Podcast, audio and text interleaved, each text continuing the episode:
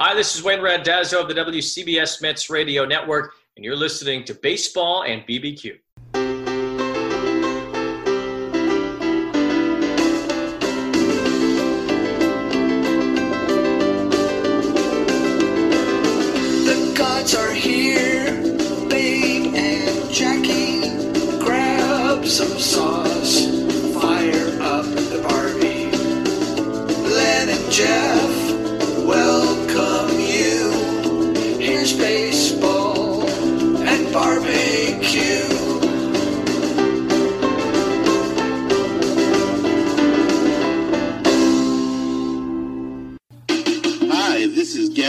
Mack of the Mets Musics Podcast, and you're listening to Jeff and Len on Baseball and Barbecue, one of my favorite podcasts, and I know it's one of yours too. The only problem is, after I get done listening to it, I'm hungry. All right, guys, take it away. And welcome to episode 109 of Baseball and BBQ. It's my it's Chris Russo impression. I'm Jeff Cohen. I'm here with the always hilarious Leonard Aberman. How are you doing? Uh, wow, no, you are actually taking the mantle. That was very good. That was you, you- you're very good, You, you. that was good. welcome back to Baseball and BBQ. We're very happy that it's coming out. Yes, better out than in. That's right. Len, you want to tell us about it? Yes. You know what, Jeff? Th- this is actually. I know I like to do this every once in a while. Draw back the curtain. You you know that we've gone to a weekly format at least until the end of the year, and this is actually one reason why we had this interview a while back with Luke Epplin, who wrote a book that I, I know I get crazy about our authors and our books that we have on, but this is eh, this is called Our Team, the epic story of four men and the World Series that changed baseball. Jeff, who are the four men? Larry Doby, Bob Feller, Satchel Paige, and Bill Veeck. Now, this is one book with all four of them. Each one of them is a book, is a like a trilogy in itself, and they are all in this one book. Luke Epplin gives a great interview, and and we apologize to Luke because this should have been sooner, but you know what? It doesn't matter. The, what he says in this book i- is still in, It's in timeless. the interview It- is it's- great. Yeah, it's timeless. It's about the 1948 Cleveland Indians. Are now, You're not going to ruin it. Don't tell us who won. I, I I will tell you though, now that we know that the Indians are no longer the, their name is now the Cleveland Guardians, but this was back in 1948. You can look it up. Uh, I'm not going to tell you when the World Series, Cleveland Indians. Uh,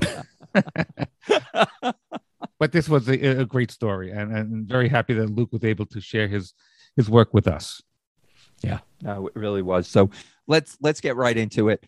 Luke Epplin, enjoy this. Baseball and BBQ is honored to have with us Luke Epplin. Luke's writing has appeared online in The Atlantic, New Yorker, Slate, The Daily Beast, and the Paris Review Daily, among others. Born and raised in rural Illinois, Luke now lives in Queens, my old stopping ground. His new book is Our Team, the epic story of four men and the World Series that changed baseball. It's about the 1948 Cleveland Indians, and we are pleased to have with us Luke Epplin. Luke, how are you? I'm doing Welcome, great. Glad to be here. I, I want to. This is for such a great book. I really enjoyed it. I learned a lot of things, and Len and I like to say we're you know, we're not historians, but we really like baseball history, and this was really brought out a lot of stuff, stuff I didn't know. So, really great book. Thanks. Len, you want to start us off? Let's just for one second say why there's so much here. Okay, because we're talking about four men: Larry Doby, Bill Veeck, Bob Feller, and Satchel Paige. Four extremely well-known and influential baseball people. And you were able to get their whole lives and stories, maybe not their whole lives, but an extreme amount of information in this book. And it, it almost seems like, you know, this 300 plus pages isn't enough. But tell us how you came upon the idea? I mean, just start us off with your your thought process, Luke. Well, I am from Southern Illinois. I grew up a St. Louis Cardinals fan. Uh, it's it's very much Cardinals country where I was from. But my grandfather was one of those very unusual people. He was a St. Louis Browns fan, and uh, as you both know, and I imagine your listeners do too, St. Louis up till 1953 had two Major League Baseball teams: the Cardinals, which are always usually pretty good, and the Browns, which are always usually pretty bad. So I grew up hearing these stories about the Browns, and I guess that anybody that grows up hearing stories about the Browns eventually hears stories about Bill Veeck, who was the last owner of the team and did some of his most notorious sort of promotions and stunts while he was the owner of that team. So I thought to myself growing growing up that I really wanted to to explore this individual more. He kind of sounded mythic to me with what he was doing. So it was always my intention to write a book about the Browns. But whenever I started sort of researching Veeck in earnest, I was reading through old archives of the sporting news, and I just kept seeing these sort of four names pop up: Doby, Feller, Paige, Veeck, and I started noticing how like they resonate off of each other, and how they're in tension with each other, and how they even sort of seem to circle each other before they come together on the Indians. And I thought to myself, this is these four characters could could really carry a, a narrative and present sort of an alternate story of integration than the one that we normally hear. Yeah, that, that that's absolutely fantastic. And you're right. The, the, intersection of these four characters really did resonate throughout the book. I mean, I I noticed that the barnstorming tours in the early thir- in the 30s and 40s, where Feller pitched against Paige before they were teammates, obviously, and before Feller took his own barnstorming tour, they were rivals. Eh, you know, before World War II. Could you talk about that?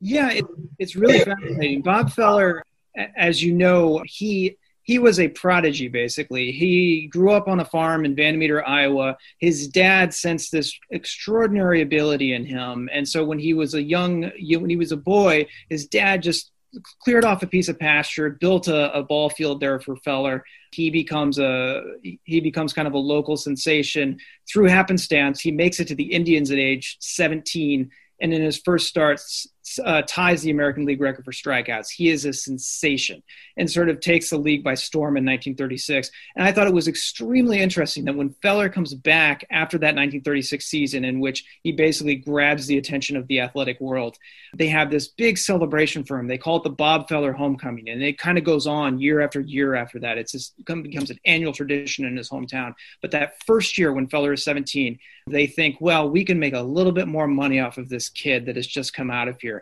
Satchel Paige is coming through Iowa, and they're like, this is the perfect thing. The young prodigy against the 30 year old Satchel Paige, who by that time was already a legend in the Negro Leagues. And so they hook up immediately. It's, it's really extraordinary. It's almost as though it was fate that these two men would come right as Feller's career is, is coming together. They pitch identically almost. I think Feller has eight strikeouts, Paige has seven. They don't allow a run in the three innings they pitch. And it's almost like there's this sort of idea that there's something to this rivalry. And for the next dozen years, they would they would face off against each other just countless times, uh, winning and losing along the way.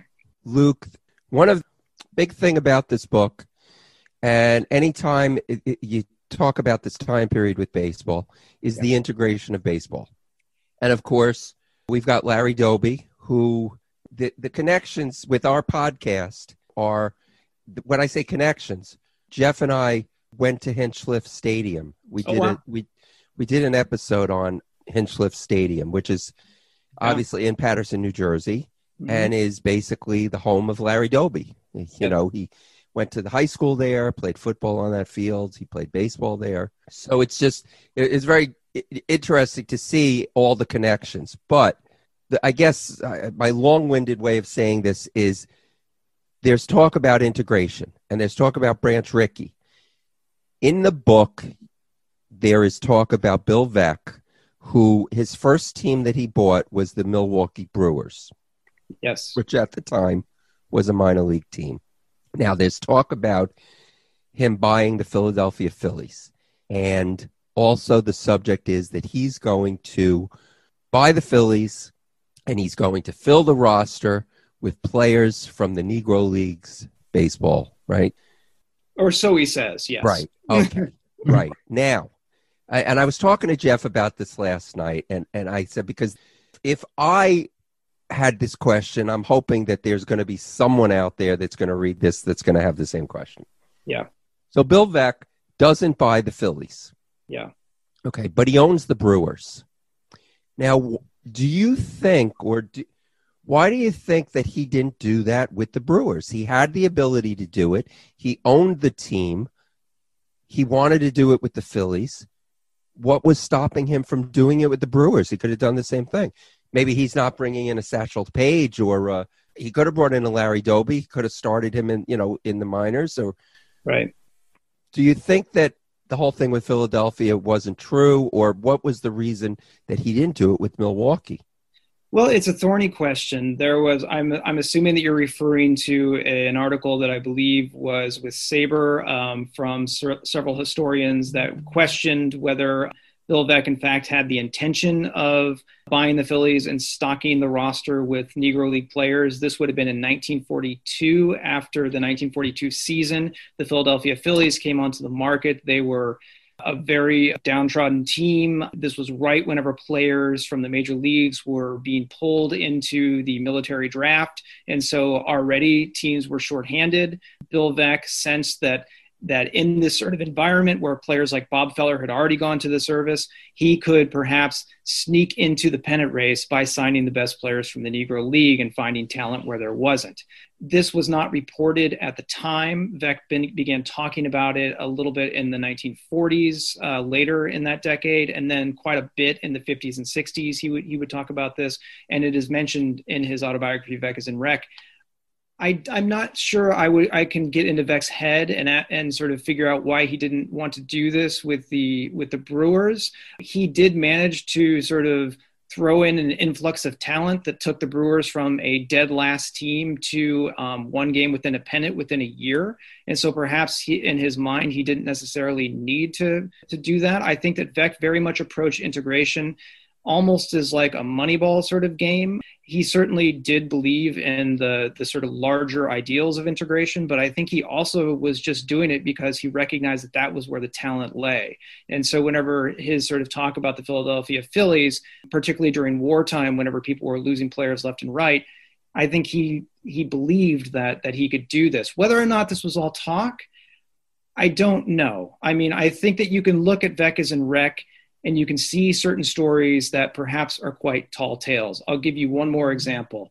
In in Veeck is in Wreck, Bill Veeck talks about how in the 1948 season, when Larry Doby looks like he's not going to make the Indians because he had a bad 1947 season, Veeck says that the Indians barnstormed uh, that that year from Tucson, where they had spring training, through Texas on their way back to Cleveland, and they would have played the the Giants at that time. Veeck said that Doby had some rough games in Lubbock, Texarkana, and then Houston, where the fans were just merciless to him. And then Doby hits this mammoth home run that just goes way out of the stadium. And after that home run, it was like everyone was like, "Well, we can't cut this guy. He is he's he's so amazing." The only problem with that story is the Indians did not play in Houston in 1948. They played in Houston in 1949. And if you look at the archives, Doby hits a mammoth home run in 1949 that out of Houston. And so while the fans probably were very, very mean to him, by 1949, Doby was already established. So it wasn't quite what happened, but it makes for a good story. So with Veeck, you always do have to sort of say how much embellishment has been added here. And so with this this Philadelphia Phillies question, I don't know, but I have a feeling that if Vex somehow did manage to land that team, just as competitive as he was, I don't doubt that he would have tried it. so I went with it. I, So the Phillies, the, the Phillies may have been, they may have actually then been, if something had been different, they could have been the first team with an African American ball player. History would have been totally different. I think Bill Veeck was definitely, uh, we could all agree on, he was like the P.T. Barnum of baseball. yeah, and I don't think that I, I don't want to say that Veeck lied or anything like that. Mhm. I I think that Veeck Veeck told very good stories, and um, sometimes stories grow over time. And uh, and he was very interested in entertaining his audiences. But at the same time, I think his intentions with integration, as he showed with the Indians, were true. So if he had managed to land the Phillies, I I don't doubt that he would have tried it. And one of those stories that you had in the book is that when he was the owner of the Milwaukee Brewers, and he would purposely go into the what we'll say the colored section of the bleachers to sit with the spectators. Yeah. Even though uh, you, you write that the sheriff was telling him that it's only for black fans and no one else allowed there, and he actually called the mayor, and Veeck refused to back down. Could you tell us what his response was to the mayor and the sheriff? yeah, this is this is a story that I that he told, and I believe this one is probably true. He he did go into the the segregated stands. The the sheriff called the mayor, and Veeck basically told the mayor that if you don't if if you don't get out of my face right now and leave me alone, I'm taking my team out of of of this Florida city, and I'm going to tell the press exactly why. And so from that day on, the, uh, Veeck said he would go to that same spot in the bleachers and just stare at the security guards, just saying, "You want to come and, and try it again?" So yeah, he was that kind of guy. He uh, he didn't like people telling him what he could and couldn't do. Right. Yeah, now he actually uh, staying on Bill Veeck for a, a minute because, like I said, you, we have four very interesting and and extremely important uh, people in this book. But with Veeck, he leaves for the war. He leaves for World War II, but he didn't have to go. He wasn't drafted. Right. He was. You say in the book he was flat-footed. He was older. He didn't need to leave to go to the war, but he does, and he gets injured, and subsequently he ends up losing his leg, part of his leg, then then uh, more of his leg, and continuous. So he really uh, that that's an interesting story as well. Yeah, he's in sort of perpetual pain when he buys the Indians in 1946. He has a mishap in the war where a misfiring artillery piece comes back down onto his foot and sort of smashes it. He doesn't want amputation at that time. He's resistant of it.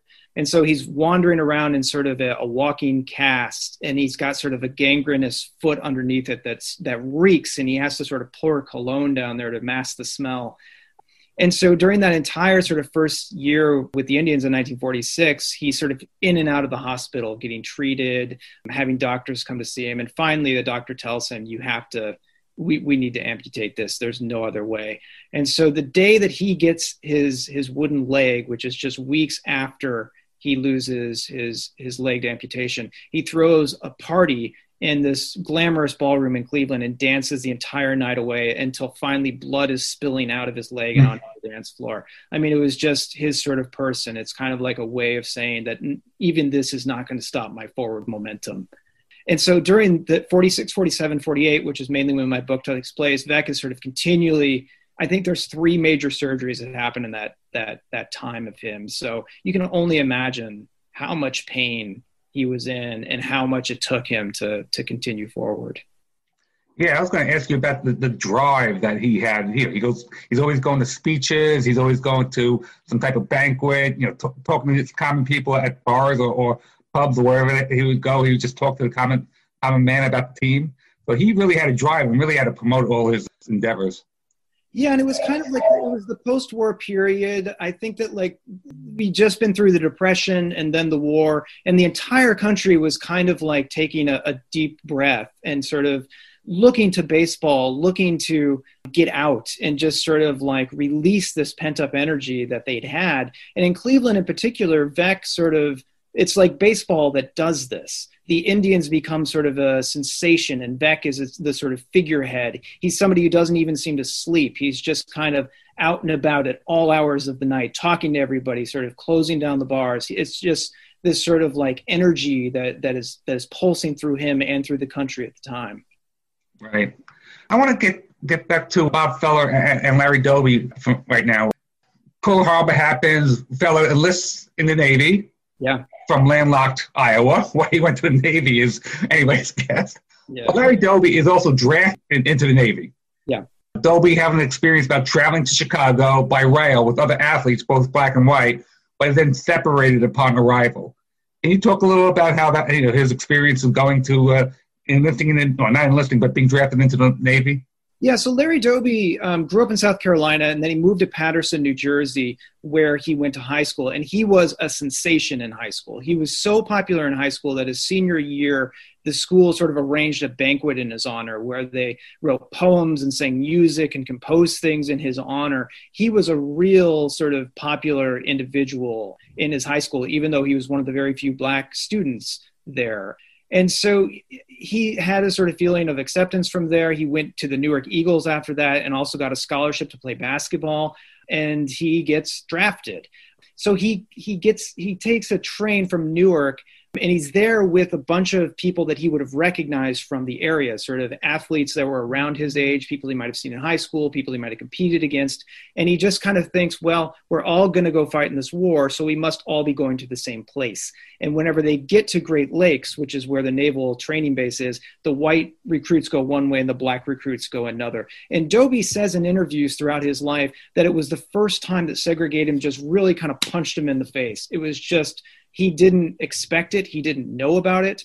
And it really sort of hurt him. And it's like whenever he he was a very introverted quiet individual uh, regardless. And he just kind of would go into his shell and just kind of like retreat within himself um, at that time. But regardless he does end up thriving at the military base. He becomes an athlete and plays on uh, segregated teams and and is well recognized for his talent The book is called Our Team. It's the epic story of four men and the World Series that changed baseball. Our guest is Luke Eplin. He has written an incredible book. Highly recommend that you get this when, when it comes out. Let's talk about Satchel Paige. Yeah. Satchel Paige is seems to have some Bill Veeck in him. You know, he's a showman. He's a showman, but he is an extremely incredible professional pitcher hmm and but he basically creates his own uh, its own i guess theater or or demand or well the demand is there as he pitches but he Right. basically creates this whole Satchel Paige industry almost Yeah, he's his own PR machine. He's he he's he sort of knows how to how to use his image and his narrative and the sort of mythology that springs up around him to his own economic advantage. He's sort of masterful at building himself. He's just this incredible entrepreneur, and his business is his pitching and himself. And he's he's just so incredible. I mean, I really don't think that there's been a better entrepreneur as athlete than Satchel Paige. I think Bob Feller is is similarly pretty good at that. He's really good at taking his narrative, the sort of country boy who comes into the majors and sort of using that to his advantage, but he doesn't have that sort of like spark that Veeck and Paige do. And so during a time whenever what the white mainstream press does not pay hardly any attention to to the Negro Leagues, Satchel Paige sort of crosses over and gets sort of stories about him in the Saturday Evening Post and Time magazine and all these other places to the point where Paige even says that he began to autograph as much for white fans as black fans. He sort of becomes someone who makes as much as a major league superstar while in the Negro Leagues. It's it's a really incredible sort of way of building himself up, and I mean uh, it, it's uh, it's amazing. And I, I have that great scene in the book when Satchel Paige gets signed by the Indians. And he throws a shutout in Chicago against the White Sox. Bill Veeck comes down into the the locker room to see him after the game. And they just kind of look at each other afterwards and they're smiling at each other. And you can just see they see they see that in each other. They see how there are sort of similarities in the way that they they do. It's almost like Paige is the superstar that Veeck has been waiting for. He's the only one who can sort of match his theatricality and his sort of his sort of panache and and and everything. Paige is is, is a sensation. There was things that you wrote in a book which really, I guess, really surprised me. Um, I did not know that that uh, Bob Feller had his own, I guess, corporation where he produced the uh, barnstorming tours after, I guess, 1946 season after they come back from from the war, and he, he visits Paige to get a team and play them. Although I guess in some parts of the country that they didn't play Paige's team because it was Jim Crow laws. But you did say one thing in the book that really surprised me was that Paige sued Feller because of uh, back wages because of the, how his pay, how his pay was calculated. Uh, that really surprised me. Yeah, yeah. So Feller when Feller goes to war in 1942, he's one of the first professional athletes to sign up. He is in his absolute prime. He's 22 years old. He's already won over 100 games. He has over a thousand strikeouts. He's on pace, it seems, to get some major league records. He loses almost four years to the war, and it's kind of like, well, there goes any chance of the records. But he also loses a lot of money. And so whenever he comes back, he's kind of determined to make up for lost time, both on the field and off the field. And so he sees that sort of the most lucrative way to get the money back is through barnstorming. And so he doesn't want to use promoters and agents and things like this who are going to take a cut. He wants to do it all himself. And so he plans this sort of ambitious cross cross country tour that has airplanes and stadiums and, and the like. And, and in order to not have to pay any liabilities in case anything happens, he incorporates himself. And he sort of recognizes that if this tour is going to be successful, it has to be good matchups. And so who does he get to match up against? Well, there's only one answer. It's Satchel Paige. So these two kind of go cross country and they're just going head to head, sometimes twice a day for about a month. Whenever they do get to California, the the teams kind of break up a little bit. And I, the story is that Chet Brewer, who was another Negro League player that Satchel Paige knew well, um, was examining the receipts and recognized that Feller was paying Paige the net um, amount rather than the gross amount that they'd agreed upon. And so Paige confronted him and then eventually sued Feller for not giving him their agreed upon contract. But I should say that whatever feud they had was was short lived because then the next season they were right back to barnstorming. So it was it was a short lived thing. Kind of, kind of, they uh, needed each other, I guess. Yeah, I, I think that I say in the book that they they they kind of used each other in a way. It's like Feller needed Paige for that thing to be for this barnstorming tour to be successful. He also needed Paige in order to, for him to become the sort of branded businessman that Paige already was. Um, that's what Feller's trying to become. And Paige by this time is in his 40s. Jackie Robinson has already been signed by the Brooklyn Dodgers in 1946, and Paige is thought to be too old to to cross over into the major leagues. And so he's sort of, I believe, using these tours as a way of saying, "Look, I can get these major leaguers out. Like it's it's not a problem." And so it's it's his way of sort of showcasing his continued dominance. Right, and they made a pretty good buck barnstorming because you said in the book that players in the World Series was getting paid less getting their, their World Series yet and going out on the road. And, and actually, some owners paid, uh, I guess, Ted Williams and players like that not to go barnstorming. Yeah, well, they, yeah, the owners were worried that their star players might get, you know, might might suffer an injury, you know, playing a, against a, in, in, some sort of podunk town. So they didn't want their players to be barnstorming. But uh, the World Series, yeah, there was an article in the Sporting News after the 1946 World Series that the losing members of the Boston Red Sox got less than what players than what Feller was paying his barnstormers to barnstorm with him. And so there was a fear in the major leagues that some players might say, you know, screw the postseason. I'm going to go barnstorm with Bob Feller. I'll make more money doing that. So the next season, uh, the commissioner says that barnstorming tours cannot start until after the World Series is over, which enrages Feller because he believes that those early days in October are prime barnstorming because the weather is not quite as cold. Sure. And also, Feller's group was not the only barnstorming group. Right. And that was so they were competing against each other for barnstorming cities and dollars and the players. And these players would go to the highest bidder for the barnstorming. Exactly. Yeah. Yeah. Paige tries to recruit Doby onto his team in 1946, but Pay, or Doby went with Jackie Robinson's barnstorming team. So, yeah, there were competing factions there. I wanted, want you, if you can comment on some of the comments that Bob Feller made. I guess we we would character, I, at least I would characterize it as, as harsh comments in, in today's in today's world. Did he really believe that? Or that more of kind of like, oh, you know, I don't want my friends losing their jobs, or was it, was it really that some type of deep rooted? I don't want to say, uh, you know, or maybe racially coded or something like that.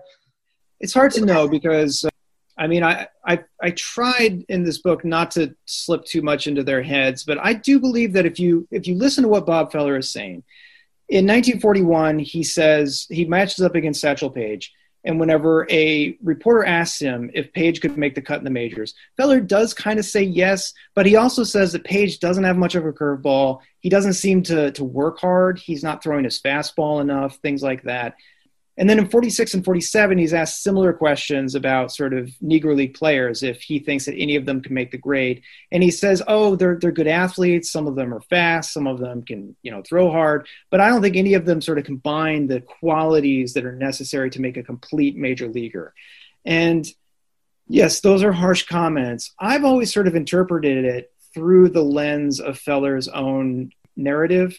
Feller has, as we talked about, this sort of miraculous entry into the major leagues. He is a farm boy. He's done chores his entire life. He's thrown every day with his father. He has this sort of like pull yourself up by the bootstraps, sort of classic American, white American in particular ideology, where all you have to do is have sort of self reliance and rugged individualism, and you can achieve your goals. And so he kind of sees he kind of is talking about that through the lens of of of that when he's he's not saying I don't want to play against these players or I don't want to my I don't want white players to have to compete against black players. He's saying that these players haven't done the work to to be here. These players individually aren't good enough to be here. They haven't combined the qualities of doing that. In other words, he's saying that like they haven't pulled themselves up by the bootstraps in a way. He's kind of blind to the or seems to be blind to the more sort of structural and systemic barriers that prevent those players from from crossing over. But that seems to be his worldview and the way that he sees the world. And I mean, he says stuff like that basically throughout his entire life.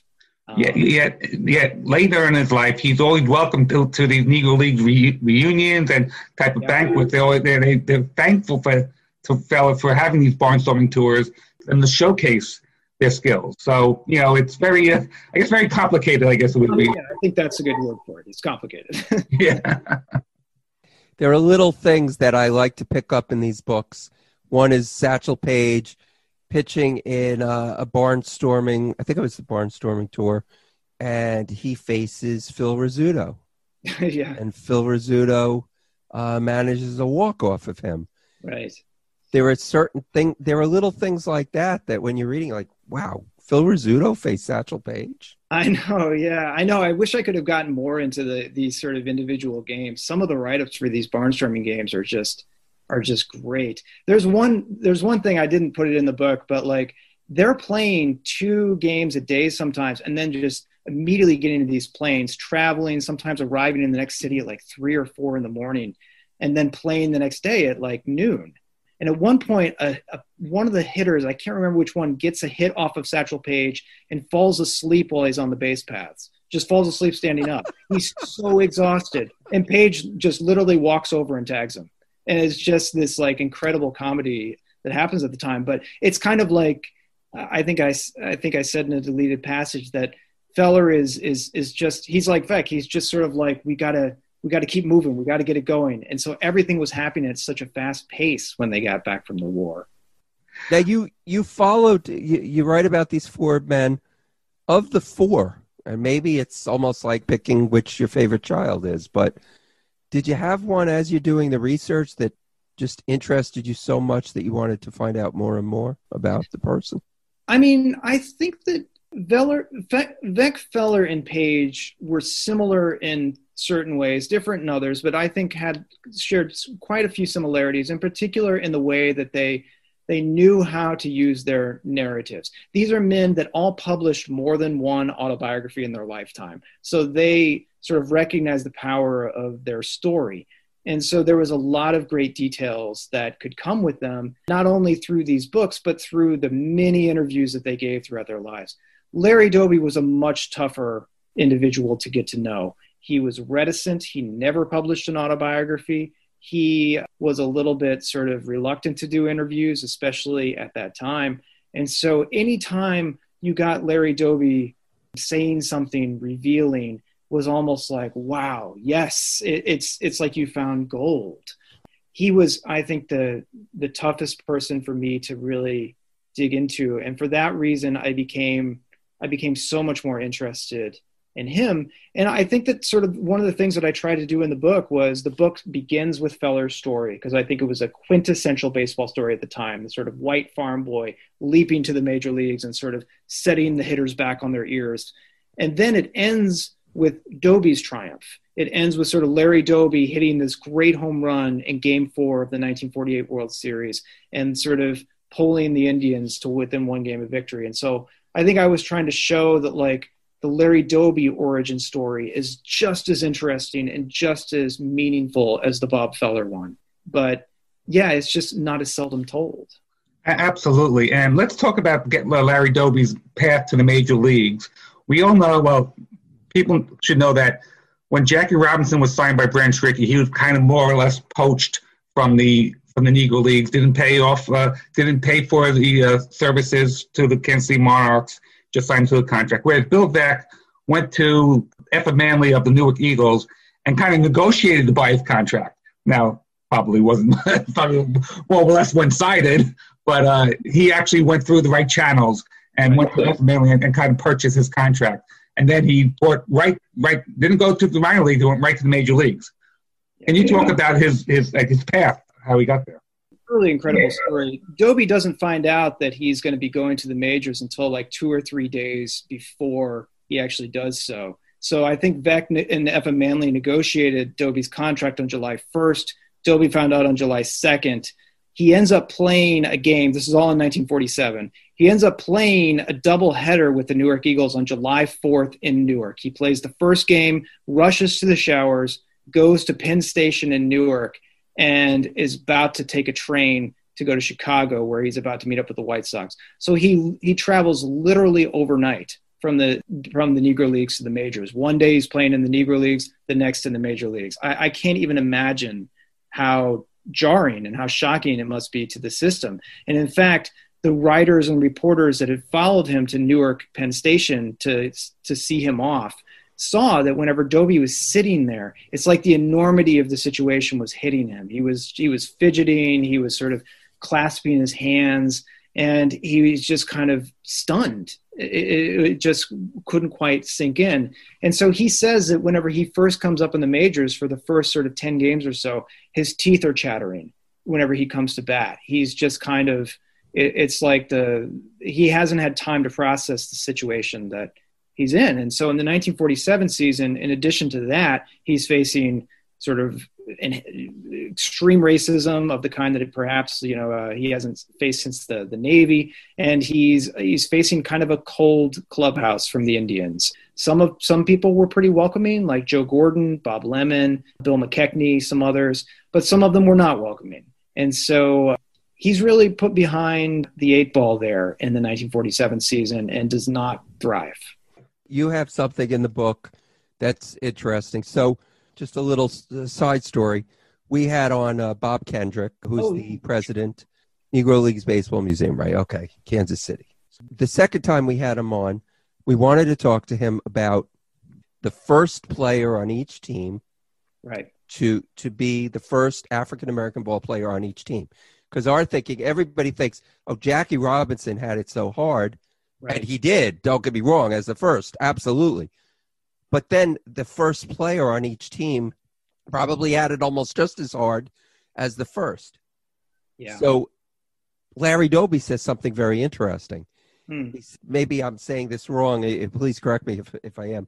But he said something like, you know, it wasn't like all of a sudden everyone was going to be nice to the second black baseball player. Like they would treat me differently than they're treating Jackie Robinson.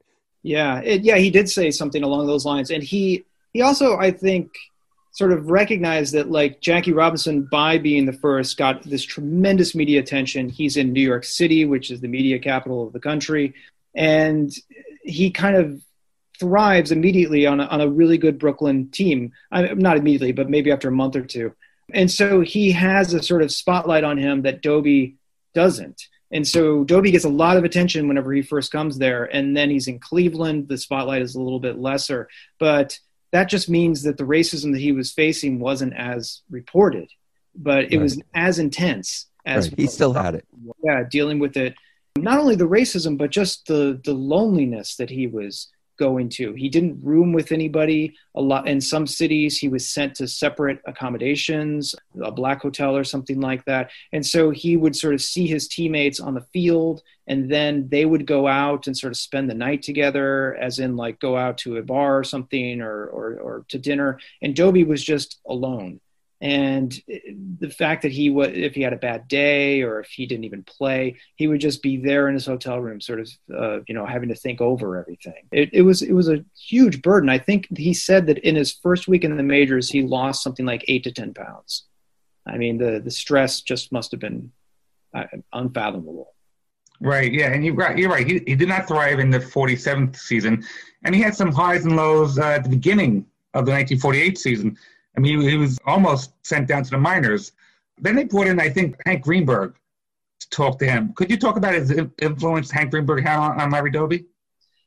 Yeah, it's, it's a little complicated. Um, Hank Greenberg is signed by Veeck before the 1948 season. Veeck wants him to play. Greenberg had played on the Pirates the year before. Greenberg decides to retire and go into the front office. Doby was not expected to make the team in 1948. He switched from being a second baseman, which he was in the Newark Eagles, to the outfield. And the idea was he needs to go to the minors to learn how to play the outfield. He'd never played the outfield. He didn't know what he was, what, how to do it out there. But he has such an amazing spring. He's just tearing up the ball. He advances so much in the outfield that they're just like, we really can't send this guy down. He makes it into the team in 1948 and they have a couple of times where they need to trim their roster. And Lou Boudreau, the manager, is thinking to himself, you know, maybe maybe Doby is a little green. He's making a lot of errors. He's striking out a lot. And so he tasked Hank Greenberg to go over and basically kind of say, you know, how would you feel if this happened? And Doby sort of almost in my mind uncharacteristically just answers in a very direct way and says, you know, I can hit 300 up here and you know just basically says and greenberg says yeah okay but what if we send you down? And he's like well if you send me down i'll hit 300 next year. And so it's just this very sort of confident direct way of talking and greenberg kind of walks away like this guy's ready. And uh, you know apparently convinces boudreau that uh, you know that he needs to stay. And i think he gives a quote to the new york times the next week just saying that he thinks doby in 1948 like two months into the season is more advanced than Jackie Robinson was in 1947, two months into the season. So yeah, it's a, it's a huge vote of confidence. Now there's a point later on where Bob Feller falls kind of out of favor with the fans. Yeah. You want to tell us a little bit about what happened there? Yeah, so it's interesting because Bob Feller, as I said, had this sort of classic All American story. He was the sort of golden boy of the Depression. He comes back he has this amazing season in 1946 where he supposedly sets a single season strikeout record that later gets amended. Rube Waddell had more strikeouts than than known. Anyway, he becomes this great businessman and it's it's kind of cheered. It's like, okay, the, the all-American boy has grown up and turned into this all-American businessman. But whenever Feller starts to struggle a little bit in 1947, but definitely in 1948, people start to sort of interpret the business a little bit a little bit differently. They think that Bob Feller is not thinking about his performance on the field as much. He's too distracted by the barnstorming, the commercials that he's doing, the the sort of radio show, the books that he's writing, all these things that he has going on to make extra money. They really sort of start interpreting that negatively. And Feller himself was a very blunt, forthright person, and he didn't always help himself. He wasn't the most diplomatic uh, person. He didn't quite know how to calm down the situation. But yeah, it, through the the All Star break in 1948, Feller has a losing record, and I think I say in the book that if Feller had had a winning record, if he'd been the normal Feller that they knew, maybe Veeck wouldn't have maybe Veeck wouldn't have felt such urgency to add Satchel Paige to the Indians. You know, the Indians were in such a tight pennant race; they needed more pitching, especially with Feller not having a great season. And so Veeck went and looked looked for it, and he found Satchel Paige. And that's what I was going to be my next question: How brought in, why Veeck brought Paige, and how ironic it is, is because of Feller's struggles. He goes to his his old rival, I guess, from barnstorming days, and brings him in, and Satchel just lights it up. Yeah, incredible run in July and August where he comes out of the bullpen. He's a sensation. Fans are lining up everywhere to see him. And then he does well enough that Boudreau start, starts him. And he goes on this incredible run where he starts setting records basically everywhere he pitches. And it's it's like fans are literally tearing the turnstiles out of the floor to, to go see him. And it's such an interesting period because Paige Paige is pitching so well at a time when Feller is pitching so poorly. And then in September of 1948, Feller suddenly uh, just recovers and uh, and becomes the old Feller. And at that time, Paige loses his mojo. It's almost like Feller and Paige are on some sort of like pulley, where if like one goes up, the other must go down. They're like tied, but cosmically, I guess. I don't know. It's called Our Team, the epic story of four men and the World Series that changed baseball. Four main players are Bill Veeck, Larry Doby, Satchel Paige, and Bob Feller. Before we wrap up, could you please let us know where we can get the book? I know you're part of the Pandemic Baseball Book Club, and please tell us uh, where anybody can get in touch with you.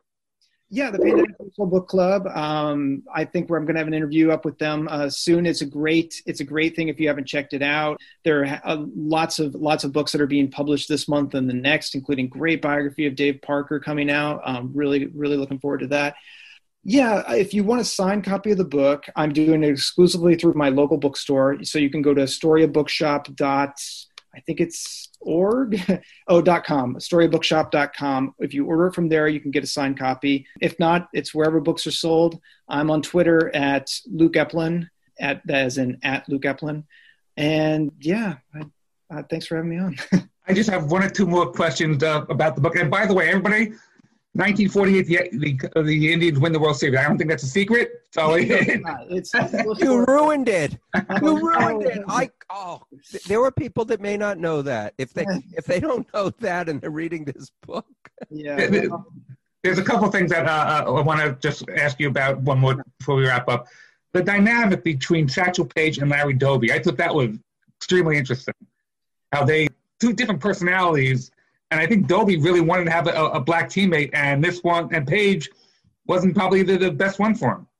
No, Doby Doby talks about loneliness constantly, and, and at the beginning in 1947, he's he's he's confiding in, in in black sports writers in particular that he really wants another black teammate so that he has someone to be with on the road, someone that he can he can really talk about the sort of racism that he's facing that other white players just wouldn't know about. And so he, it's sort of a, a constant refrain for him for a year. What he gets instead is Satchel Paige in 1948. Satchel Paige is 17 years old, 17 years older than Larry Doby. He came up at a different time in the Negro League. He had much different experiences and a much different sort of worldview and a way of carrying himself. And so these two individuals just had sort of differing ideas about integration and how one should sort of act and and and comport oneself in the majors and it caused them to have quite a bit of fric- friction they were definitely not uh, friendly larry doby basically said that satchel paige uh, he hardly saw him on the road because he'd been Paige had pitched everywhere in the country and he had contacts wherever he went. And so he would show up in a city, go to the game, and afterwards he'd be out with his out with his friends. And so it really wasn't the situation that Larry Doby was was hoping for. Right. And and uh, after the World Series in 1948, Larry Doby had a obviously a great World Series, but in 1949, nothing really changed for Larry Doby. I mean, he went through the same troubles, loneliness, staying in segregated hotels and and, and the like. Yeah, I think the promise of 1948 wasn't kept. There was this sort of idea when the Indians win the World Series that that this was going this was going to really cause the dam to break. That the Indians were a team that had always struggled to to make it to the uh, the postseason. They could never sort of get past the Yankees, the Tigers, the Red Sox, teams like this. And it's only through integration that they're able to make this step. And so it's a way of showing other teams that, hey, if you want to compete and you want to keep going in this new world, you're going to have to start doing it yourself. And in fact, the Boston Braves, and the Indians played in 1948, their owner said, We're going to have to start signing players from the Negro Leagues if we're going to keep up here. But that's just really isn't what happens. Integration does not speed up all that much. The Indians, Larry Doby is still segregated the next year in spring training. He's still segregated in a lot of hotels. It's kind of the same stuff that uh, that that that he'd faced in 1948 all over again. And it yeah it, it it does affect him in a way that Bill Veeck would say in his autobiography that if Doby had come up just a little bit later when things were just slightly different, he could have been one of the greatest players in Major League Baseball. Yeah, Larry Doby is in the Hall of Fame. It took him a while to get there. did. Luke, fantastic book. Thank you so much for being with us, and we really appreciate it. Everybody, our team, go get it. Yeah, thank you. Thank you, Luke. It was excellent. And we hope you enjoyed the interview with Luke Epplin. I, I know I certainly did, Len. You know what? We didn't at the beginning of the show. You know, we didn't say who our two guests would be, but oh well. We we have a very nice guest. Uh, she's been on before. This is her second time. As we said in the interview, she must have really enjoyed herself because she's back. Not only is she back, but we they, she sponsored a contest, a barbecue contest. And do we have Uh, the a winners? barbecue. What? do we have the winners? Yes. Yeah. In the in the interview, you know what? In the interview, because the winners have already Ah, received their okay. their sauce. All right. It is Bree Blackford. She is the co-owner, right? One of the owners of Elda's Kitchen. The sauce is really amazing. So four winners who their names will be announced in the interview, but four winners are really enjoying three wonderful sauces. Excellent. And with that, here is Bree Blackford. baseball and BBQ, you guys know that the sauce game is a tough one, but if you're really good, you're going to make it, right? If you can make it there, you can make it anywhere. Well, we have on with us tonight a return. She must have had a really good time the first time. We're so honored because we have none other than Bree Blackford of Elda's Kitchen. We're going to talk to her about a lot of new things, a lot of stuff, see what's going on in her world. And we've got a contest to announce some winners. So, Jeff, let's do it. Let's welcome Bree Blackford back to baseball and BBQ. Welcome, Bree. Thank you guys, and thank you for having me on your show again. Our- You're very pleasure. welcome. See, Jeff, I told you there are some people that actually like us. Yeah, I can't believe it. She likes us. should we get right into the contest so we get that out of the way or should we we save that to the end what do you think You know what? I'll let you guys decide on that one. Either way, I'm good. all right. Well we might as well announce the winners. All right. We'll announce the winners. Elda's kitchen was extremely generous with us. They came to us and they said you know what guys? We've got this extra sauce just sitting around. No i'm just i'm just kidding. We, we would love to give your listeners a treat. So we're going to have a contest. Well actually you guys you didn't specify how we were to do it. We came up with let's have a contest right? All right Yeah. so we did. We said we were going to have three winners listeners who would get in touch with us through our various methods and tell us who elda of elda's kitchen is would win. And Bree, why don't you tell us who elda was? So, Elda was my Italian grandmother. If you watch my lives, either on Facebook or Instagram, you will hear me refer to her as Nani. So, she was my Nani. She taught me everything. As a small child, I was in the kitchen right next to her. So this is nice because this is like a family tradition that it, it, it's really nice. We had on, and I don't know the- way the way our podcast works. She may be before you or whatever, but we had on Leanne Whippen, and she is uh, very much into barbecue, and it was her father who really introduced her to it when she was a kid. He has a rub that he came up with called pig powder and she's continuing with that so it's a very it just reminds me of what you're doing with your nani that is just so nice Yes, absolutely. Beautiful. right, so we ready? Well, it's the beautiful tradition. all right here we go Love it. drum roll that's our we have such a budget for production okay the winners of the sauce are Sam Sestaro, Eli Abamer, Adam Beanstock, and John O'Brien. All right. Yay. So we we appreciate it. You even gave one extra to because we had four and you didn't want anyone to get cheated. Nope. So they have been notified. And actually, I would guess when you guys are listening to this, they may have received their sauces or are about to receive them. So Enjoy them. thank you very much. Enjoy. Very right, Jeff. delicious. Get us get us rolling. Yes, they are. Bree, I I wanted to ask you, you know, it's coming toward the end of the year. I'm wondering if you have anything special planned for the holiday season, any sources that you're going to put out there, any gift packages that could be available on your website or sold in stores. Could you let us know if you have anything special planned? So, you know what, guys, I have to tell you, like, I start planning for the holiday season in like July. I am so excited for the holidays. And, you know, we do have our gift packs on the website itself. We will be doing a Black Friday sale because, um, as someone who does not eat turkey, Black Friday is like my holiday. I like Thanksgiving. I love it. I love to host, but Black Friday is my holiday. So we're working on a really good Black Friday sale. All right. So we've got to let all our listeners know to look out for that, guys. A Black Friday sale because it, you you guys are going to love it and you're going to want to go shopping. So f- that Friday, Yes. you're going to have a lot of traffic on that website. Exactly. Very exciting. All right. So since you last since since we last left, Bree, tell us what's going on. What what have you been doing? What's working for you? I mean, what is going on with the sauce business?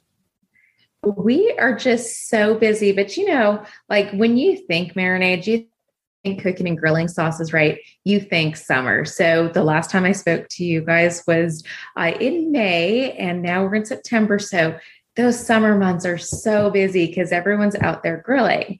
Now it's my job to make sure that everyone knows that, hey, these aren't just for grilling. Like, seriously, use our sauces, make a casserole, make a pot roast. We really, really busy, and we're hoping to keep it that way. Yeah. Well, like I said in the intro, it really is a tough business. I mean, the the my favorite place to go in the grocery store now, I have two favorite places. I go to the meat counter, the meat, the meat counter, the meat, whatever you want to call it. And I go to the sauce row and I look and I'm, you know, look and and the thing is, the really good sauces, they're not really in the grocery store. That's that's really the truth. I mean, you you are in some specialty stores, right? Mhm. But you're not in like you know stop and shop or things like that, are you?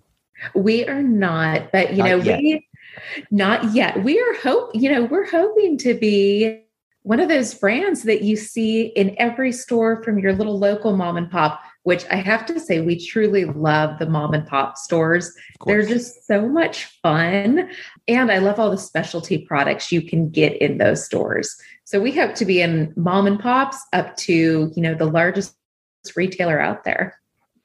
You know, you mentioned that after the summer season, grilling, you know, people will cook more indoors. I mean, there's, there's places where you grill outdoors all, all year round, but you can cook indoors using your sauces, and you have uh, dozens of different recipes I see on your website. But are you planning maybe coming out with a cookbook maybe one day? So, you know, that is on my bucket list. I got to tell you guys. So, last year on my birthday, my mom and my sisters went on Etsy and they got me a custom cookbook for me to start writing down my recipes. Because sometimes it's just, you know, post its here, it's shoved in. I have a production drawer shoved in there. So, I have been writing my recipes in there, really trying to document pictures along the way, like some of my favorite chefs have in their cookbooks. And yeah, I've actually started to research different publishers because someone who knows nothing about publishing, I figured I'd start there. But yeah, it is definitely on my bucket list to get a cookbook started, not only with recipes that have Elda's Kitchen cooking and grilling sauces, but recipes that I grew up with that Elda herself made. Oh, I'm sure whatever it is, it's going to be delicious. And you know, Oh, like you. Like I said, it dozens of, of recipes on the website, easy to make. Please, everybody, check them out. I mean, they're, they're delicious. I mean, I know I cooked a couple of myself. what you're doing is you're really you're making a brand. Elda's Kitchen is becoming a brand. So there's a few things that I want to ask you about that. If you you have this brand food related, are you thinking about branching out into new items? Perhaps they may, you know, food related, Mhm. but perhaps not sauces. Is that on the agenda? You know, we always are discussing new ideas. We have been in the talks for a jerky with our sauces. I know you said not sauces, but we do have samples of an Elda's Kitchen pasta sauce out. so it's still a sauce, but it's, you know, Well, we Jeff Jeff actually works on this podcast with a jerky. I yes, right. that's true. See, Jeff, I I didn't even do. It was too easy. Yeah, so that was a I did it softball. on myself. Exactly right. So that's but that's the beauty of it. You are building this brand, and that is, you know, it's like every uh, other brand. I mean, you, you know, Martha Stewart or what, whatever the brand. I'm thinking, trying to think of food related, and you know, there are some YouTubers that that come out with mm-hmm. sauces and rubs and stuff, and and you just you go right to it because you know them. So Elda's Kitchen is becoming a brand. Yeah. Yeah. How are the cooking classes going that you show on, on Facebook Live and on YouTube? How is that all going? They're going good. You know, people are just people that have known me for years are just shocked because we started, let's see, it wasn't this past January, is it January before doing these cooking, or for me to do these cooking on Facebook. And to see the start there, which really don't go back and watch those videos, it's okay. and to see where it is now, it's just such an improvement. And I'm learning every day how to do better in my production aspect of it. Are you having fun with it? I love it. I love it so much. And she's made for TV. She's made I for know. the screen. You know, right? Absolutely. Right? Oh, yeah. yeah. I, I really I could see it. I mean, Rachael Ray, Martha Stewart, Bree Blackford. I mean, that's that's gonna be like the Mount Rushmore of you know, cooks and things. Oh, I would No. love to be considered amongst one one of the greats. So Bree, let's let's get let's get serious for a second. Okay. Um what are some things, or I should say maybe there's just one, maybe there's none, but since you got into this business that maybe one isn't what you thought it would be, and then two, that you've you've had to kind of do a 180 and change things around. So, you know, getting into this business, did I think where that I would personally be where I am today? Absolutely not.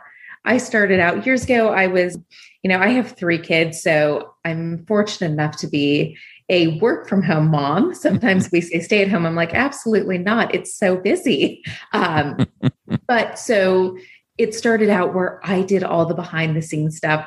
People would ask what you do, and I'd say, well, I do everything that everyone else doesn't want to do. That's my job. And to see the turnaround, being behind the scenes, being the support, to now being out there is just something I never expected. But I have to say, I'm enjoying it so much. That's that's great. And you're uh, you you said you're a stay a, a work at home mom. You, you, the, I like uh, that. And you you look very young yourself. I assume you have young children. Um, how are they helping you with social media? I mean, they they have to know all the, the all the whistle bells and whistles like that stuff. I mean, That's us, true. us us old fogies don't. But uh, you, you might have you know they might know all, all the things. Are they helping you with that social media? You know, they range. Well, my my, my baby will be 10 next Tuesday, and my Uh, double digits. 16. Yeah, I'm like, my baby, we're, you know, we're growing up. But actually, so it's my uh, 11 year old who this girl amazes me. Her TikTok, she has like 18,000 followers, and all she does are these video game ones. So I'm like, honey, can you help mom? Because TikTok's foreign to me. It's like Twitter to me. I don't get it. I don't understand it. And she tries to explain it to me, and bless her heart, I do not, I still don't understand it. So, I mean, they help where they can. The oldest will help me with hashtags. She's like, Mom, you've got too many hashtags. And and the little guy is too busy playing Legos and parkouring throughout the house because they're all homeschooled too. Ah, very That, nice. that TikTok is is supposed to be really big. Now I I'm I'm not a member. I don't know how to use it, but I, I know I see them. The I know the New York Yankees are big on on TikTok. So They're- you know they They're short be- videos, right? They're short videos. Yeah. Okay. I have one up on my in the kitchen with Bree TikTok page, and apparently it's a little bit too long that I shouldn't have put an intro. But I was like, you guys, we have to introduce it. Mom can't just jump into things. But, but you're on, Forget You- it. This. you're, sorry, I'm sorry, ahead, you're on YouTube though, right? YouTube, and, and I know you're on Yes. Facebook Live. Yeah. Uh huh. Okay. Can, can you imagine if we put this podcast? I mean, our podcast, we don't have a time limit. I mean, we, we you know, we, we can't make it 24 hours, but uh, can you imagine if we tried putting this on TikTok? No, I can't. Uh, I don't think anyone would watch, but geez, TikTok. Because isn't TikTok is also for, uh, now we'll probably get in trouble by saying this, but isn't it like for teenagers and, and right? I mean, uh, do adults watch TikTok? Yeah. So I, Oh, okay. you know, just last night I was like, my husband comes in the room and he's like, "Okay, I'm going to bed." I'm like, "Oh, what time is it?" And he's like, "It's like 11:30." I had been watching TikTok for about an hour and a half at that point Oh, because Please you just start scrolling and scrolling, Oh. and it's these women with these with this beautiful handwriting, and, and you know, I could watch someone write the date for for a long time apparently. wow, wow. So Bree, um, back back to the sauce. Well, we're on the sauce, but I mean, we're really on the sauce. you've got the option of being in stores and you've got mail order.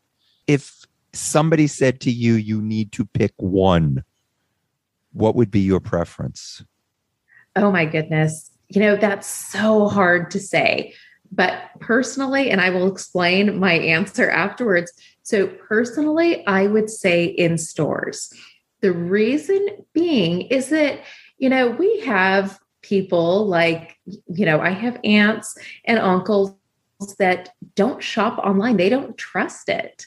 And so we have people like that out there mm. who would much rather look at your website, see that it's sold at, you know, store A, B, and C, and pick the closest one to them to go pick up the sauces. So I would definitely say in store, just so that you know, we can really get everyone. Gotcha. And tell us what is new in Elda's Kitchen. So the newest thing would be the Bree's Burger sauce that right now I have been giving it away. I just did another giveaway for it. I'll probably sneak another giveaway in. So it's our Bree's Burger sauce and the Bree's Burger sauce, because people are like, what is that? It is literally your classic burger sauce. A lot of chains across both coasts have a classic burger sauce Right. and this is our take on it and then you know obviously we dip fries and chicken nuggets and anything and everything in it and and it's doing a disservice to just call i mean you have to call it something. You can't Yeah. call it Elda's Bree and uh, burger and pastrami and blah blah blah. I mean it has to have something but that sauce is perfect to go on a, a nice reuben. You can even use that sauce in salad you, know? i've done that. So i make taco salad and usually i'll grab a french dressing or a catalina or something like that and i used Bree's burger sauce yeah yeah you you you definitely could. Yeah it's yeah, It- that's that that's part of the fun of it. Just experiment with these things right? Mhm. don't get don't get pigeonholed into something you know get you know you've got to break free. I mean that's why uh, I, I refer again to our guest that we just had leanne whippen and she actually talked about these competitions um, barbecue competitions, which have become so standardized with you know the same meats and the same Mhm. profiles and everything. And her idea is to break out of that, you know, to do things differently. And your sauces enable you to do that. They they're not just for one thing. You can definitely use them, you know, for multi things. Yeah, absolutely. And you know, you're talking about Leanne and her. Uh, I think you said it was pig powder rub. Yeah. Yes. Um, so we actually, I'm going to check out that rub, by the way, and probably stock up on their website. But we don't just like when we're cooking at home, we don't just use our sauce on it. We will actually put rubs on the meat first with the sauce. Mhm. So you can pair them up and you can look at the bigger picture and be creative. Cool. And, and you know, I, I want everybody to know check out eldaskitchen.com. The sauces are, I'm going to say, vegan friendly, no MSG, gluten free, no high fructose corn syrup. I mean, these are really great sauces, and you get the extra bonus of being healthy. Yes. yes. Bree, you've been doing this now. Um, like you said, you came on our show in May. Mhm. I believe we were your first podcast, Yes. and we are honored by that. but I and I happen to hear you on another podcast, so I don't I I don't blame you for going on other podcasts. It's we understand. So as long as you keep coming back to us, we're okay. Absolutely. how how has that how has that been working out and how do you enjoy going on all these shows It's been great. And, you know, uh, like I was saying with my lives, watch the first one, it's horrible. And then watch them now, and they're a lot better. I was very shy child, shy teenager, shy young adult. And then all of a sudden it's boom. And uh, I'll tell you guys, like, I was super nervous when I did your podcast back in May. And tonight it's like no nerves. I was really ex- excited, like, okay, almost time, almost time.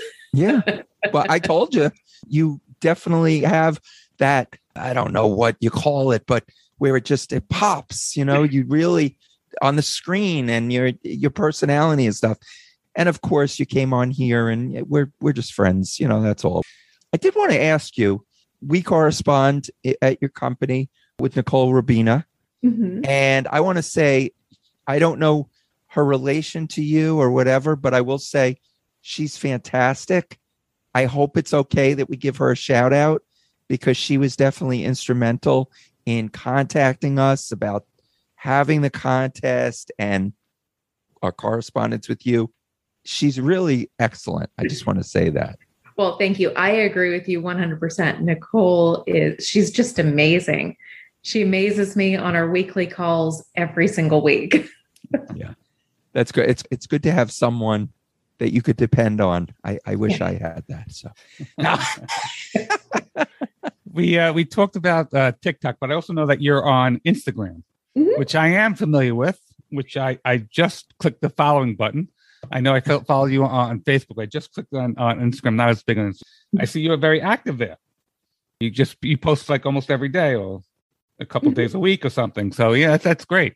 Tell us about your your interactions with Instagram. Yeah. Instagram, we are actually going to be, you'll have to keep an eye on it, and your followers can keep an eye on it too.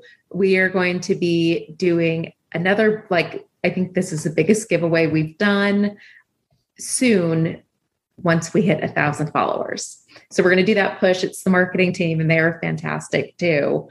And they will be spearheading that giveaway.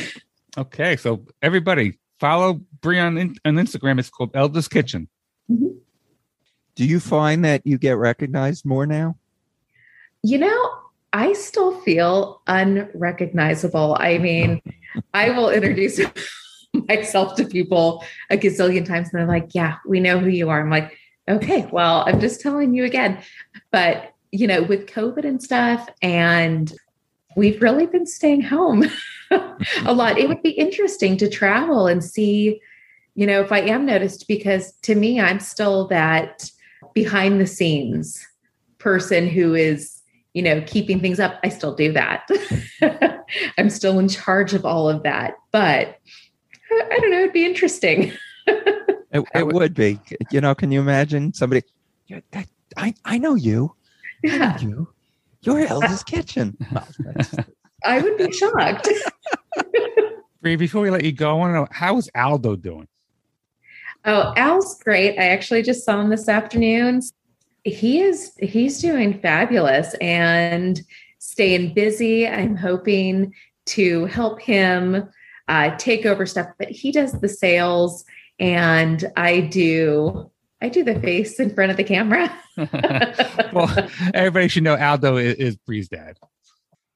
yes. yep, and the co-founder of Elda's. Exactly. That'll be our next contest. Uh, Question, right?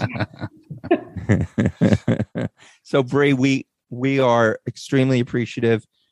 Again, our winners of the contest, Sam Sestaro, Eli Abermare, Adam Beanstock, John O'Brien, they are going to be extremely grateful because I don't think they really realize what they're in for.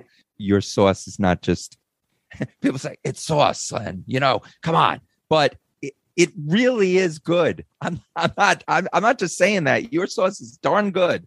Oh, so and you. and and Jeff used it in burgers and it just made them moist and delicious and I use the word moist which I know is like the worst word right everyone that that so I apologize to our listeners and our guest but those burgers were damn moist so Bree we we can't thank you enough and uh uh, Yeah. thank you we we look forward to the next time that you're on baseball and BBQ Absolutely. Wonderful. Thank you for having me, guys. I truly enjoy talking to you both. It's been so much fun. And thank you, Bree, for be- coming back on, on our Baseball and BBQ podcast. We appreciate it. Len? Well, she came back. So, Yeah. you know, I mean, at least she came back. So she obviously had a good time. We were the first podcast she was on. She came back again. Hopefully, the winners are enjoying their sauces. Jeff, it's time to say goodbye. Before we do, Oh, anybody. If, if anybody wants to reach the show, you know what to do. Call us 516 855 8214. Email us baseball and BBQ at gmail.com. We have a Facebook, Baseball and BBQ. Instagram, Baseball and Barbecue, with barbecues all spelled out. The Twitter, when you want to tweet, tweet, it's at Baseball and BBQ. Website is www.baseballandbbq.weebly.com. And please rate and review us. Yeah, Now come then. on. What? No, rate and review us. All right. So Jeff, we we end the show this time with the poet Shel Krakowski, the musician Dave Dresser, with Ace and Bobo. Jeff, I will see you next time. See ya.